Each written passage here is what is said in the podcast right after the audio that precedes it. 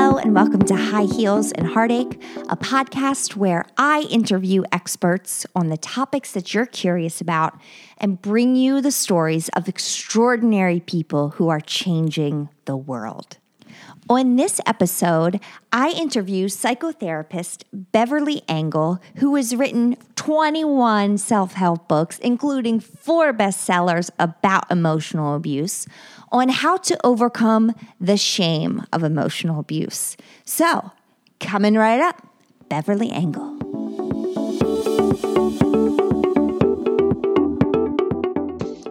Hello, everybody. Welcome back. Um, today on the show, I have Beverly Engel. Hey, Beverly, how are you? I'm good. How are you?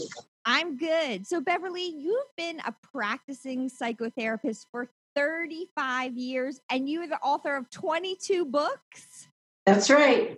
oh my gosh, I'm co-authoring my first book and it's I it's really difficult. I have no idea. How did you write 22 of them? Well, writing just kind of comes naturally. Writing this kind of book just comes naturally for me. It's really not difficult.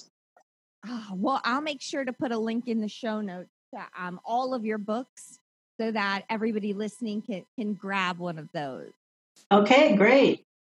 So, the reason I'm, I have you on the show today is because you wrote a series of really interesting articles um, about shame that's experienced by the survivors of emotional abuse.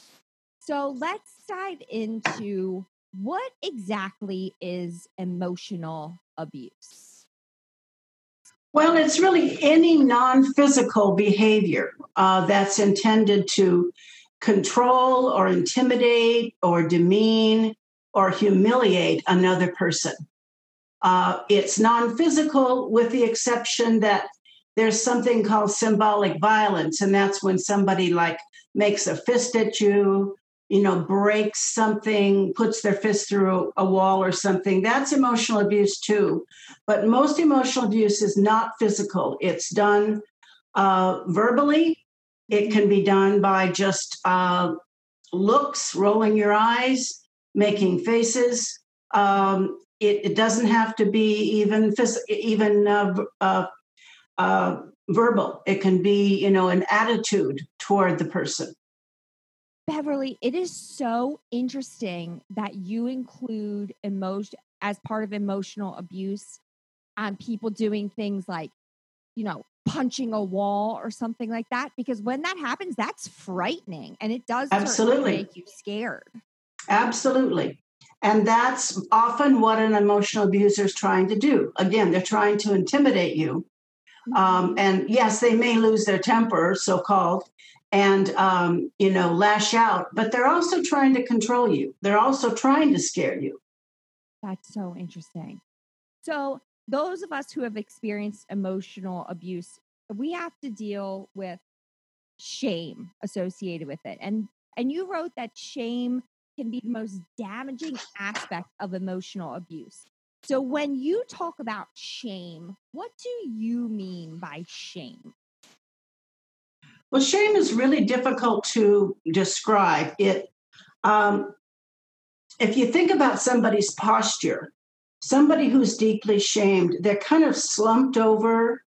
Um, they're looking down often. They have a difficult time looking you in the face, looking you in the eyes uh, they give you an attitude of um, kind of feeling like a failure or that they're less than someone else. Someone else.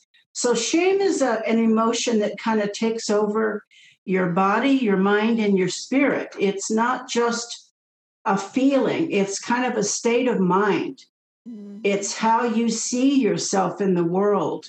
It's a feeling of being exposed like ex- being exposed for being wrong. Mm-hmm. Like you're like less than. Yes, you're less than. Uh, if you feel enough shame, you feel unworthy. You feel even unlovable. Oh, that's that's very hard to manage. That yes, part of shame. And yes. How, how do abusers use this shame to emotionally abuse their partner? Well, uh, most often they do it by verbally telling their partner that they are a disappointment, that they're a terrible mother, they're a terrible wife, they never do anything right, they're lazy, they're stupid, um, you know, they wish they'd never married them. Um, you know, they're completely unhappy and it's their partner's fault. Mm-hmm. So there, there's constant criticism, constant, constant fault finding, uh, you can never please an emotional abuser typically. Uh, mm-hmm. there's always something you could have done better. Uh, so it usually takes the form of, of verbal abuse, but it can take the form of many, many different types of emotional abuse. Mm-hmm. I, I thought it was really interesting because in your article, you list um, the effects of toxic shame um, on victims of emotional abuse. So I thought that we could kind of go go through those, and, and you can talk about how how how those affect people even when they're out of an emotionally abusive relationship. So you said one of the um, one of the effects of toxic shame is like we've talked about feelings of self hatred or self yes yes wow so not just are you worthless but you don't even like yourself Absolutely. Absolutely. I mean, if you time after time you do your very best to please your partner, you do everything that you possibly can do, and you're still not pleasing your partner. Um, per, most people who are being abused take in that criticism as if it were true. Uh, and it obviously often is not true, but they take it in. And if you take in that kind of message that you're a failure, that you're a terrible parent, that you're a terrible partner, you know, you soon start to hate yourself. Mm-hmm. You're disgusted with yourself. If your if your partner's constantly criticizing your body, you start to hate your body. Um, you start to feel like you don't deserve anything good, like love and affection or happiness. Um, and so, yeah, it can lead to, and that self hatred can lead to the next thing, which is self destructiveness. Mm-hmm often when a person's been deeply shamed, they feel self-destructive. They they get involved sometimes with self-harm, where they're actually cutting or burning or stabbing themselves. Uh, some have suicidal attempts. Um, some are self-destructive in other ways, like reckless driving uh, or driving while intoxicated, um, associating with dangerous people uh, there's a real element of self destructiveness that comes in with being shamed. Another one that I thought was so interesting um, is that this shame causes some people to self neglect. So, can you tell me a little like what is self neglecting? Well, basically, it's like not providing for yourself what you need. That could include adequate food. Maybe you starve yourself or deprive yourself of proper nutrition. Uh, you could deprive yourself of water or even clothing, like not buying yourself a jacket and going out in the cold, uh, depriving yourself of rest and sleep. But generally speaking, it's just not taking care of yourself. And again, if you're being emotionally abused and told that you're a disappointment to your partner, you may focus all your energy on meeting the needs of your partner and not even consider your own needs. Some victims of emotional abuse uh, don't even satisfy their dental and medical needs. They don't go to the doctor, they don't go to the dentist. They're just totally focused on pleasing their partner. Mm-hmm. Because the consequence of not pleasing an emotionally abusive partner is then that that partner somehow sometimes acts out or you're yes. you're bringing all of the responsibility of your partner's behavior upon yourself. Yes absolutely. And and um this one this effect of toxic shame i thought was so interesting. Rage yes. the, um effects. Talk to me about that well if you're constantly being criticized and you're constantly being told that your disappointment, your partner, you know, and treats you in really to- terrible ways, you're going to get angry. In fact, you're going to become enraged. But unfortunately, most people who are being emotionally abused don't feel they have the right to express their anger. They're either afraid of their partner or they're afraid that if they speak up, their partner's going to reject them completely. Uh, so they're in the mindset of just, you know, putting their head down and continuing to try to please their partner versus being confrontive or standing up for themselves. Now, not all people who are being emotionally abused come from emotionally abusive relationships in the past, but many do. And so, if you already were emotionally or physically or sexually abused as a child, and then you get into involved in an emotionally abusive relationship, you're not going to have the courage and the strength to stand up to your partner, to confront your partner and say, you're i don't like the way you're treating me. I don't like the way you're talking to me. I don't like you making fun of me in front of other people.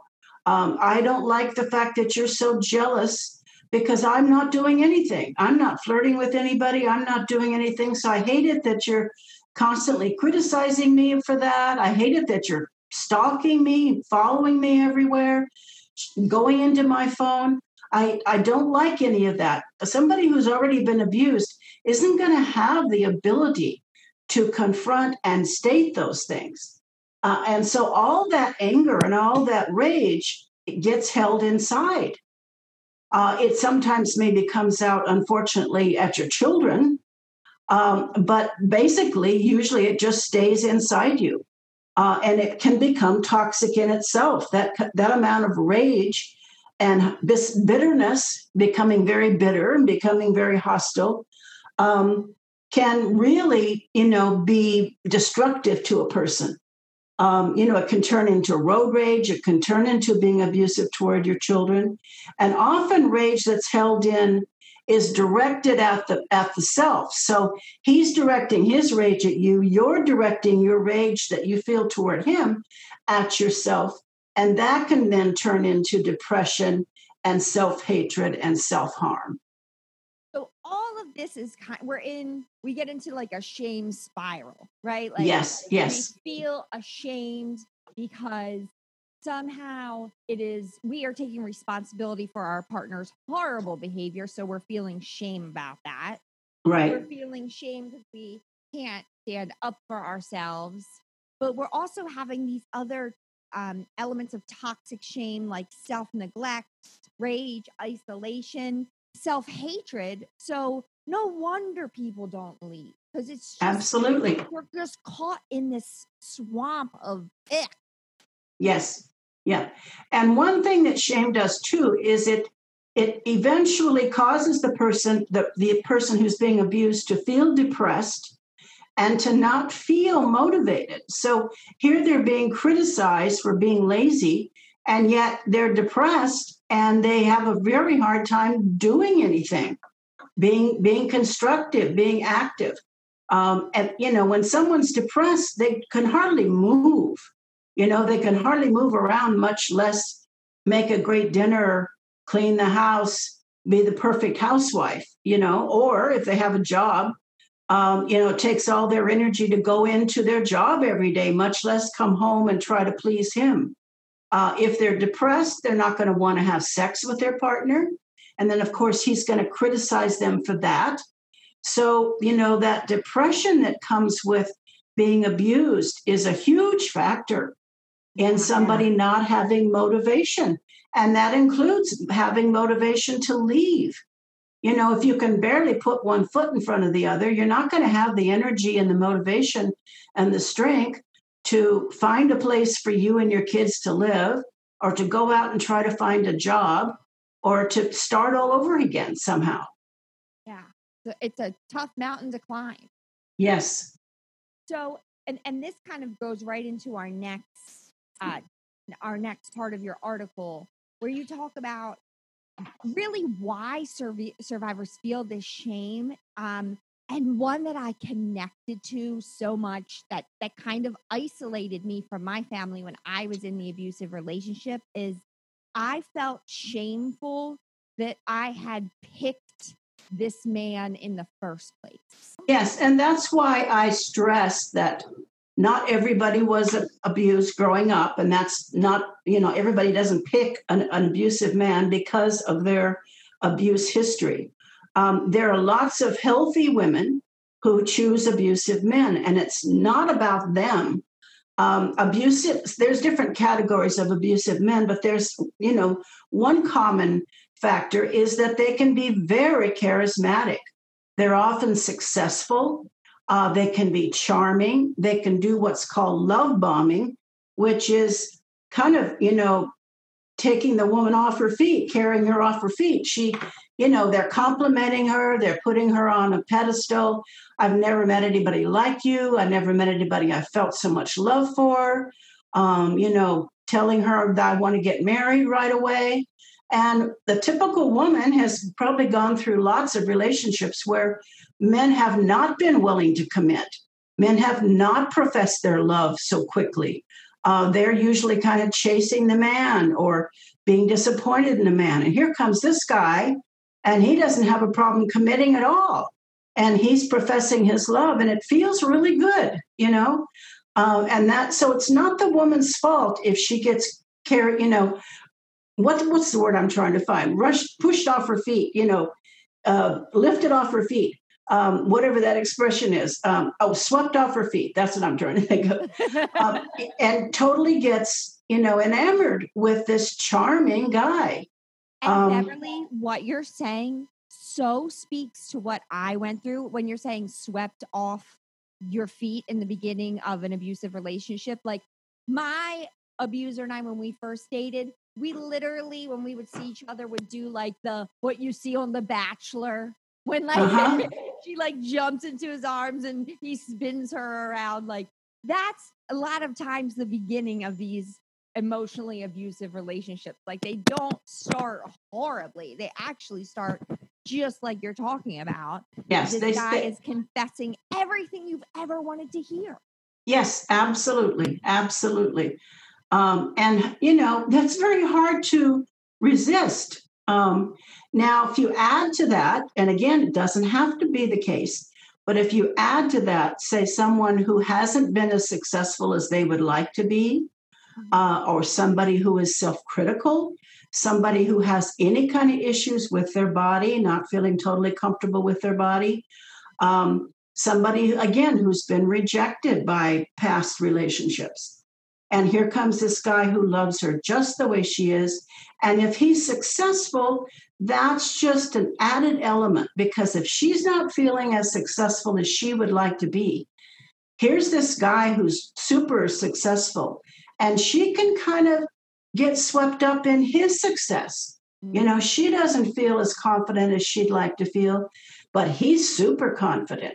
And so she's with him. When she's with him, she kind of feels that same confidence. She feels better about herself than she's ever felt.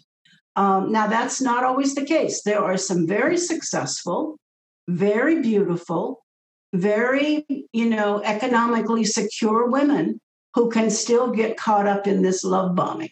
Mm-hmm. It, another thing that you speak about is um, that some some like we said not all but but some people have had in their past betrayal trauma. Yes. and that has damaged their trust mechanisms. So can you, can yes. you a little bit more about that? Well the worst kind of betrayal of course is if a parent abuses you and certainly if you've been sexually abused by a parent or a, um, an authority figure or another kind of caretaker. That kind of abusive betrayal is just devastating to a child. Uh, and it physiologically and emotionally, like you said, affects their ability to um, kind of figure out who they can trust and who they can't. Um, they're not as capable of seeing the red flags they're not as capable of noticing dangerous situations as somebody who hasn't had that betrayal trauma. Mm-hmm. Um, another part of shame that people feel. And this one, when I read this, Beverly, I was like, oh my gosh, Beverly is speaking right to me. you talk about how lots of women feel shame for not leaving. And part of that is because they've minimalized the, the horrible behavior of their abuser. Yes. Yeah. Um, I'm generalizing here, but this is kind of true most of the time. Women in general have difficulty really seeing their partner clearly if they're in love. Okay. Um, they tend to minimize his abusive behavior. They tend to try to talk themselves out of what they what they should see as the truth. Mm-hmm. Um, women, you know, um, we talk about the differences between women and men. Women are who kind of set up physiologically to find compromise.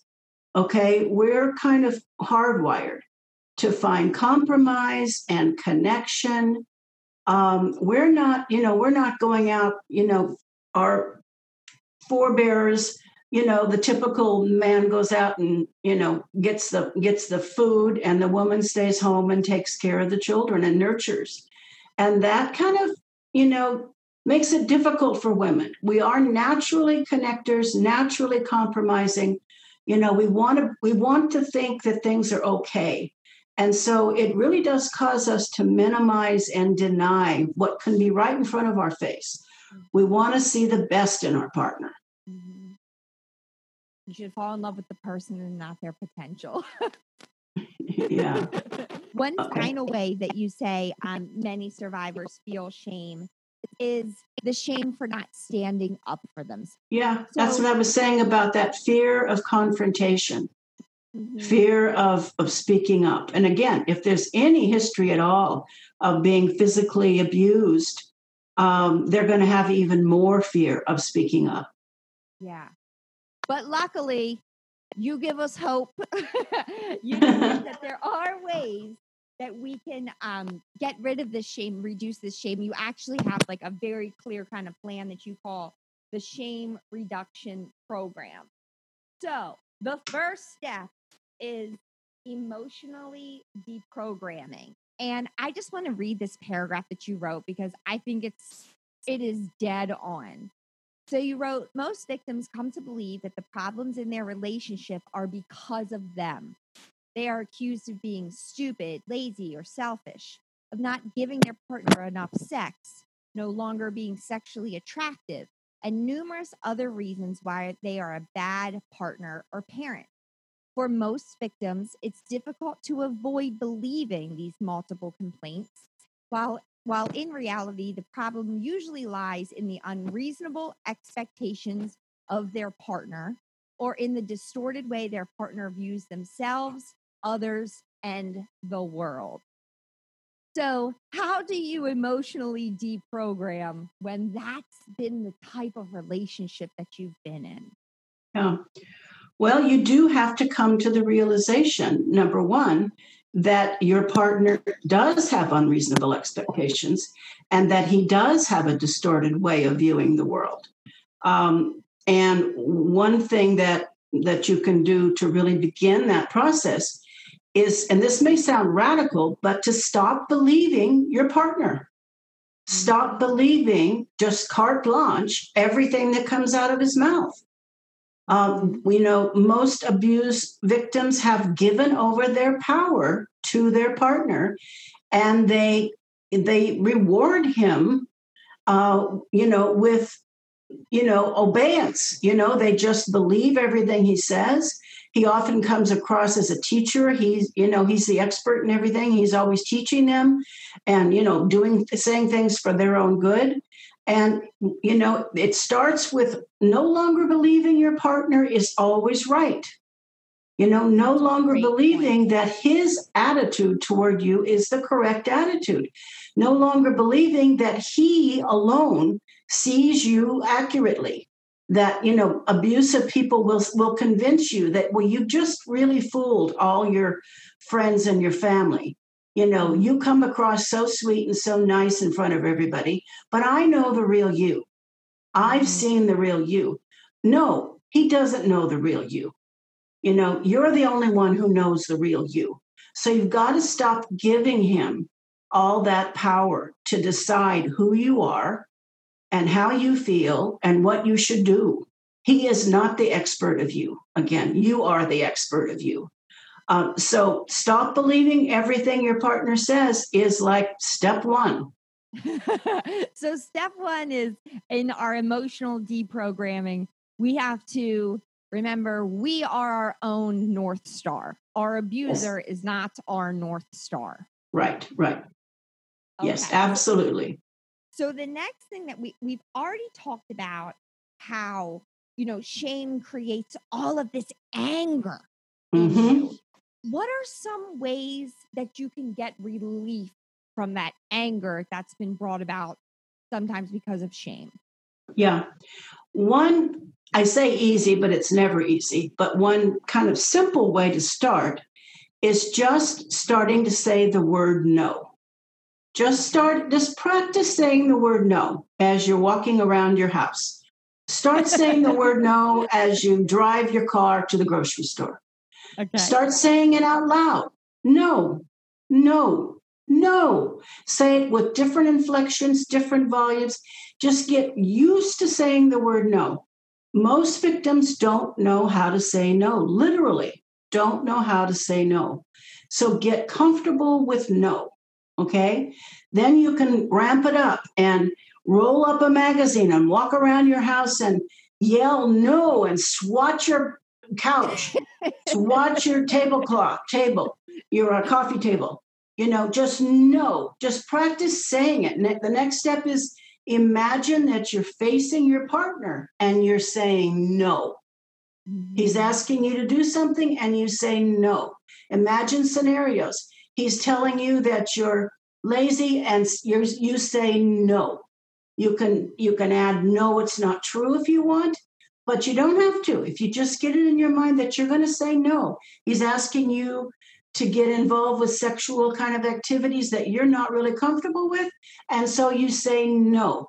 So you practice saying no to different scenarios imagining that you're actually talking to him. And this can take some time, but you'll notice a difference inside. You'll notice that you feel stronger, that, you know, no doesn't come, isn't such a difficult word to say, and that you feel more empowered. And you may eventually get to the place where you actually can say no to him. You know, you can say, you know, no, I don't feel like it. No, that's not true. No, I don't believe you. You know, and you can be, no, I don't want you to talk to me that way. Mm-hmm. So that's just a beginning. You can find lots and lots of ways to release your anger, your old anger, um, you know, in my books and uh, other places where, you know, you can do everything from putting your head in a pillow and screaming, or going in the shower and screaming, or taking a drive and roll your windows up and scream. Mm-hmm. You know, there's some really healthy ways of releasing old anger. But just start by learning how to say the word no. All right, Beverly, I'm, you're probably going to get me institutionalized because now when I walk my dog around the neighborhood, right. I'm practicing saying no. Right. As I walk along. yeah, you do have to be cognizant of your surroundings. Okay. so once once we're starting to, you know, like harness that anger and, and work it through our bodies, the next point that you make is that we have to have self compassion. So yes. how does self compassion help us on our journey to get rid of our shame? Well, self compassion is actually the opposite of shame. It's actually the antidote to shame. Um, but most people, most women, most female victims, and by the way, there are male victims of emotional abuse. Most victims of emotional abuse don't seem to have much self compassion. They have a lot of compassion for other people. They can very easily put themselves in the place of the other person. And they even can put themselves in the place of their partner. And it can be problematic. If you know your partner was abused as a child, if you know your partner is having a really rough time with his boss at work, you can feel very compassionate for him and you can excuse a lot of his behavior based on that, based on feeling badly for what he's endured. But I doubt that you feel badly for what you've endured, either as a child or what you're enduring today. So it's mm-hmm. taking that capacity for compassion for others and giving it to yourself. Mm-hmm. Um, the woman who first did a lot of research on self compassion is her name is Kristin Neff, N E F F, um, and she uh, asked that people think of the the kindest person they've ever met, a really per- kind person. You may not have a lot of people from your past if you were really deeply abused, but there's probably one person who was kind to you. Maybe your grandmother, maybe the lady next door, maybe a teacher. And think about how she treated you, how she looked at you, how she spoke to you. And that's a key to how you need to begin to treat yourself. Oh, that's a tough lesson, Beverly. Yes, absolutely. I always, I read this meme once that was like, if you wouldn't say it to a friend, don't say it to yourself. Yes, absolutely. Absolutely. So um, now- Kristin Neff also talked about we all have a very critical inner voice. Mm-hmm. And um, what Kristin Neff talked about was creating an internal nurturing voice. And like you said, it's not easy, but no. like listening for the inner critic and then seeing if you can talk to yourself in a more nurturing way once we are on this path and we're working on our self compassion, uh, the next step that you discuss in my personal journey has been very difficult for me the self forgiveness portion. Yes. Yes. So how how do we learn to be more forgiving of ourselves? Well, the key words with self forgiveness are it's understandable. Those are really powerful words. And when you can apply them to the acts that you've done or the things that you've left undone, um, how you've neglected your children, for example, uh, most abused people um, kind of walk around in a daze. They're constantly being stressed out, they're constantly being attacked. Um, and many suffer from PTSD, uh, in which they dissociate from their body. So many, many abuse victims walk around kind of in a daze, disconnected from themselves and disconnected from reality, disconnected from the present. And so if you're if you're suffering from PTSD and you're kind of wandering around out of touch, you, maybe you didn't notice that your teenage son had started taking drugs. Maybe you're not paying attention to the fact that one of your children is becoming a bully. Maybe you're not noticing that one of your children is like off in the corner, you know, seeming really sad all the time.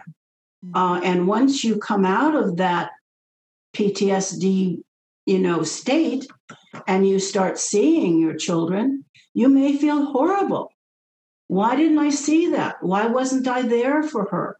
Why wasn't I there for him? And then you need to apply those magical words. It's understandable. It's understandable that I was so stressed out myself. I was being abused and I had PTSD and I couldn't be there for them. I feel badly that I wasn't, but it wasn't, I didn't do it deliberately. And I I understand why I, I wasn't able to be there for them. So it's understandable.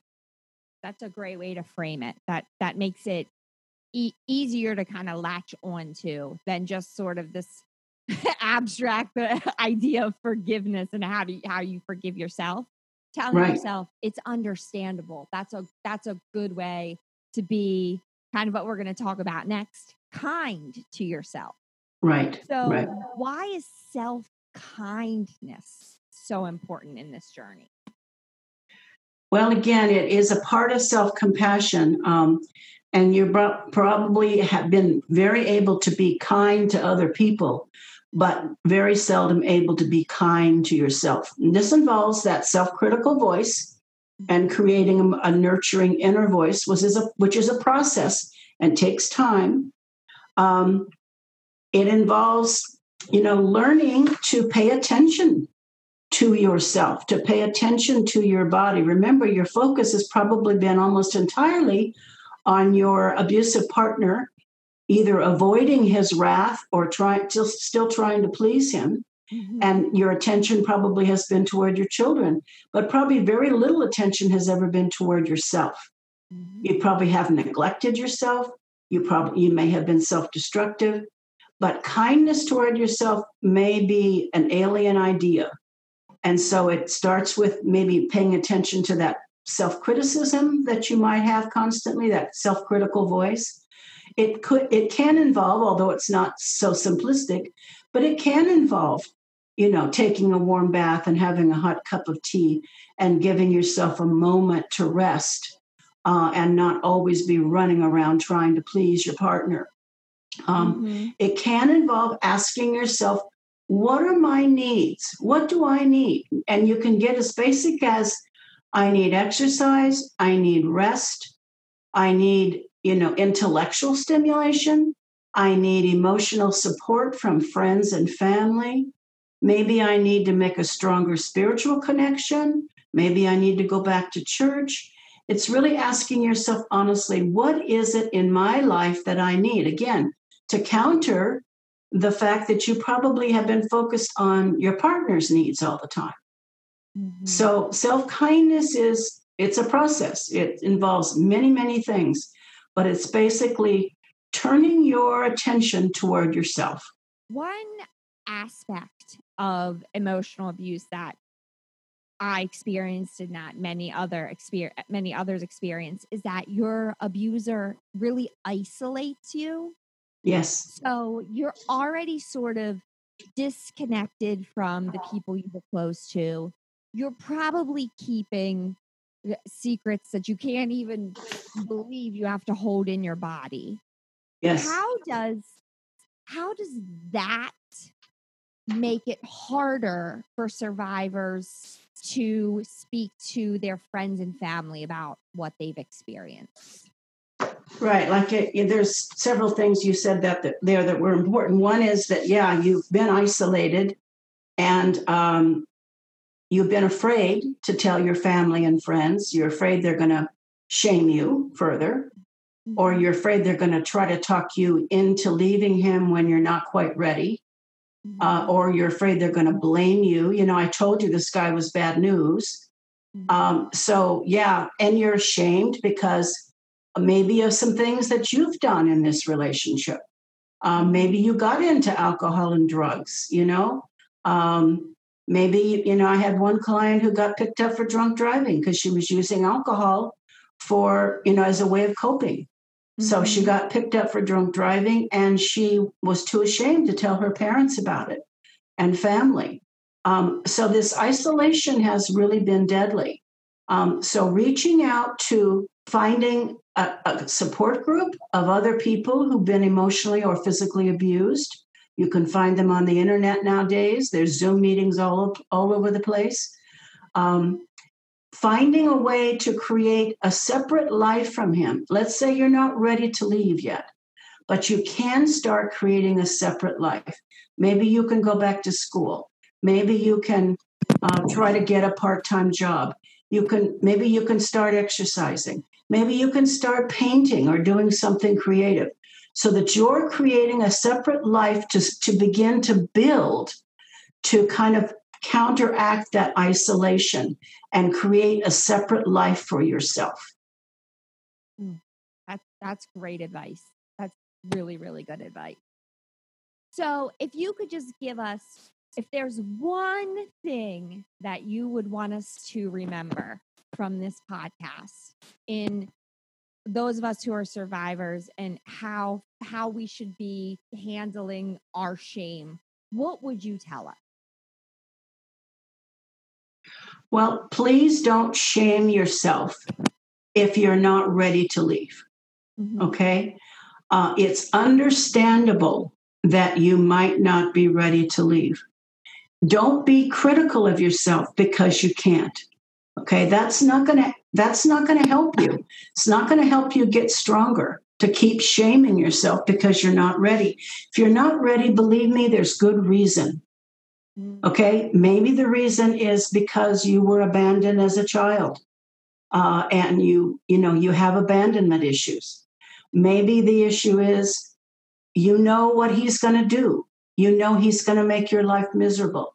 That he's going to take you to court and try to take your kids, or you know he's never going to give you a penny of alimony, or you know he's never going to leave you alone. He's going to stalk you and haunt you um, maybe it's because you're afraid no one's ever going to love you again. You do believe he loves you, he is a good father. You're afraid that no one's ever going to love you again and that no one's going to be a good father to your children. You're afraid maybe you're going to make another mistake and it's going to be a worse mistake. You've got probably dozens of reasons why you're not ready. So it's not going to help you to, to shame yourself, and it is going to help you to keep telling yourself it's understandable that I'm that I'm afraid to leave or it's understandable that I'm not ready to leave. Well, that is great advice. Thank you so much, Beverly. And I'm just right now I'm taking a look at your Amazon page and you have a book for for every part of the leaving process and the healing process. I love it. I'm there's one on here called the nice girl syndrome that I'm like, oh, I got to check that one out. That looks pretty uh-huh. good. Yeah, well, thank you. Yes, I've been doing this a long time. well, thank you so much for being on the show. And I will be sure to include um, links to both of the articles we discussed and all of your fabulous books on Amazon. Okay, well, thank you so much. That was a Have great a interview. Oh, thank you. Have a good night. Okay.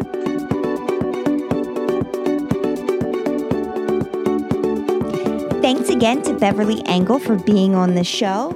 If you'd like to check out any of Beverly's 21 books, including the four bestsellers about emotional abuse, please check the, sh- the show notes for a link to her Amazon page.